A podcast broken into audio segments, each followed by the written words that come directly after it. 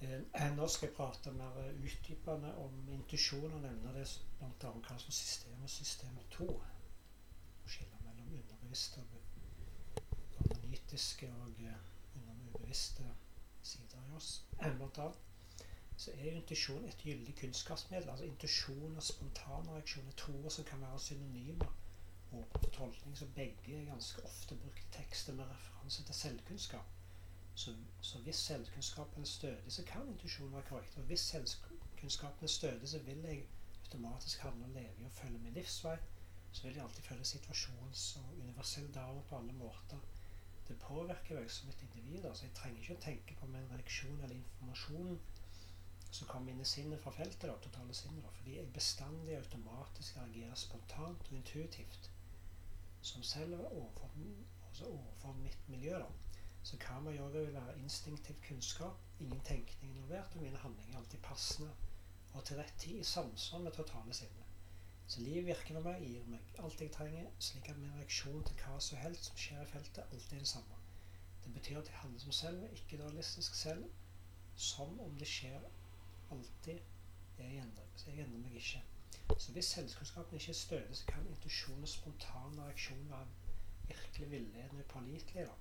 Så hvis min intuisjon ikke er basert på selvkunnskap, hva er den da basert på? Altså Vanligvis uvitenhet, tolkninger, subjektiv tolkning. Intuisjon i den betydningen er som en følelse. Du kan ikke stole på den den kommer og går.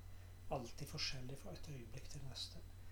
Så ved å ta uvitenhet være kunnskap, så føler mennesket en trang til å stole på deres indre stemme eller intuisjon for å kunne være mer spontane og gjøre det mest galne tinget. Så alltid vedante altså avhengig av konteksten. Så hvis du stiller deg et spørsmål litt indre og venter på et intuitivt, altså intuitivt svar, hvordan kan du vite om svaret er sant? Det avhenger av om du spør selv en ivermukta, eller om du spør ditt individuelle selv, som er fanget i uvitenhet. Blant annet. Så system 1 og system 2-tenkning. altså er intuisjonens rolle overvurdert blant spirituelle søkende? Mener det at det er det, og jeg skal forklare mer, litt mer utdypende hvorfor som er i tråd med Vedanta-kunnskapen. Gunnar Tjomli bak hjemmesiden Saksynt kaller seg for skeptikere eller ateister. Han nevner dette om disse systemene som er interessant å granske nærmere. Altså, det handler mye om det psykologen Daniel Kahneman kaller system 1 og system 2-tenkning. System 1-tenking er den intuitive, umiddelbare tenkingen. Den som krever lite energi og baserer seg på lite data og mye følelser. System 2-tenking er mer energikrevende, den, tar, den som tar mer tid og krever arbeidere, altså arbeid og ressurser. Så fordeling av system 1 og 2-tenking er nok det som i stor grad skiller skeptikere fra andre. Så vi skeptikere prøver hele tiden å gå fra system 1 til system 2, selv om det koster oss tid og energi, og iblant venner. Så det fins som altså, regel alltid variable ligninger som man ikke har tenkt på, men å jobbe med hardt mentalt og alltid ta et kognitivt steg tilbake for å se det store bildet, så kommer man langt. Det er svært nyttig. Jeg håper mine eksempler kan inspirere andre til å gjøre mer, mer av dette, sier han. Så det har noen gode poeng da.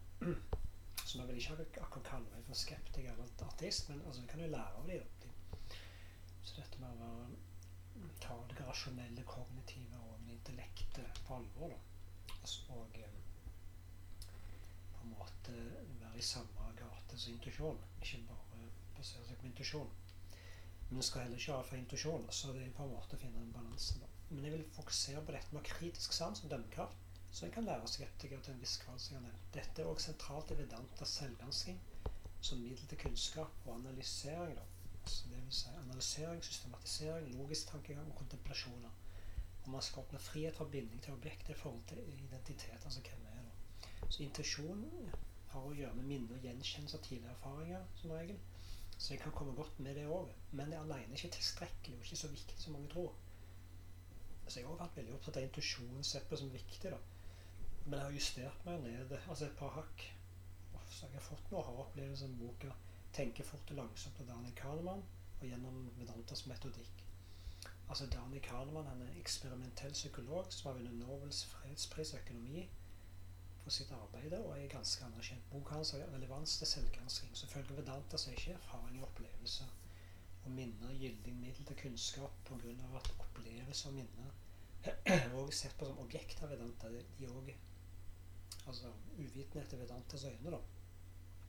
Så vi mennesker er ikke objekter, men subjekt essensmessig, som kalles for selvbevissthet. Og så er alltid tilstedeværende, uforanderlig, ufødt, grenseløs, ubekymra og ikke-dualistisk. Vi blir fri for objekter, menes kort fortalt at man jobber og praktiserer sine selvgranskinger i hverdagen med å skille mellom hva som er et objekt og subjekt. Og skille mellom hva som virker å være virkelig, og det som er virkelig. Så minner og opplevelser ikke permanent, så virker å være virkelig, da. Men selvbevisst det som er, er permanent, og det som er virkelig. Så alt handler om identifisering hvem vi er i forhold til moksha. Å bli fri fra binding til det som virker å være virkelig, og objekter. da. Så system 1 og 2 beskriver mer detaljert ut fra Vedantas perspektiv. Altså individet, det er system 2, er i stand til å påvirke endring i det totale sinnet, system 1, gjennom dets tilsynelatende handlinger. Pga. faktum at individet og totale sinnet deler den samme essensielle identiteten som ren bevissthet. Så grunnleggende opplyst at bevissthet gjenkjenner seg selv som bevissthet gjennom individets linse. Så utstyrt med sinnsfunksjoner, intellekt, personlighet og minne, så er subtilkroppen, altså system 2, mekanismer som gjennom hvor ren bevissthet kan ironisk sett nøytralisere virkningen av den selvforskyldte tilsynelatende uvitenhet og gjenkjenne sin sannes identitet.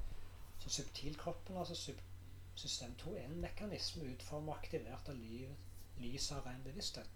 Gjennom hvor ren bevissthet, mens den tilsynelatende er under påvirkning av den selvforskyldte uvitenhetskraft, så kan erfare den tilsynelatende virkelighet gjennom mange midler av dens utadvendte sansingsorganer.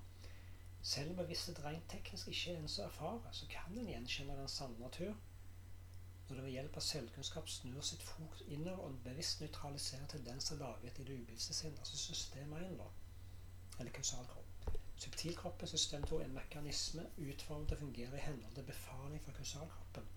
Systemet innser meningsløsheten av sine forsøk og vare i fred og lykke ved å følge sin egen føring. Da. Så ved dette punktet gjennom kunnskapens anvendelse, så er subtilkroppen i stand til å motstå kausalkroppens påvirkning og realisere sin grenseløse lykksalighet som er dens sanne identitet. Så subtilkroppens, altså system 2, funksjoner, med andre ord sinn, intellekt, personlighet og minne, altså kan være verktøy utnytta av uvitenheter, altså binde vasene, tendenser og programmering i kausalkroppen, system 2, da til et utadvendt sinn, og dermed vedlikeholde dens tyranniske kontroll over det villedede individet. Eller de kan bli våpen brukt av kunnskap til å omdirigere ens oppmerksomhet innover og utsette uvitenheten gjennom gransking. Da. Så bare kunnskap hos selve er i stand til permanent fjerne uvitenhet av vår sanne natur. Og det kanon ikke kjenner til, er følgende. Hvem er det som vet om system 1 og 2? Så kanon er ikke klar over hvor mye, kraft, altså hvor mye mer kraftfull hans forskning vil, altså vil være da, om han hadde kjennskap til spørsmålet om hvem som vet om system 1 og 2. Og det er bevissthet. Så for å skape endring i system 1 er det nødvendig med selvdisiplin, konstant overvåkenhet, passende livsstilsvalg og en givende holdning. Så ved å forstå hvordan individuell psykologi fungerer i den virkeligheten, så er det lett å forstå at uvitenheten er kraftfull. Og hvorfor få personer kvalifisert for Vedanta? Så det er også tydelig at uten kvalifikasjoner som er nødvendig for selvgransking, så er det umulig oppgave å fri sinnet fra identifikasjon med objekter og dualitetshypnose. Så frihet er en formidabel oppgave som bare en med og veldig motivert sinn kan klare. det.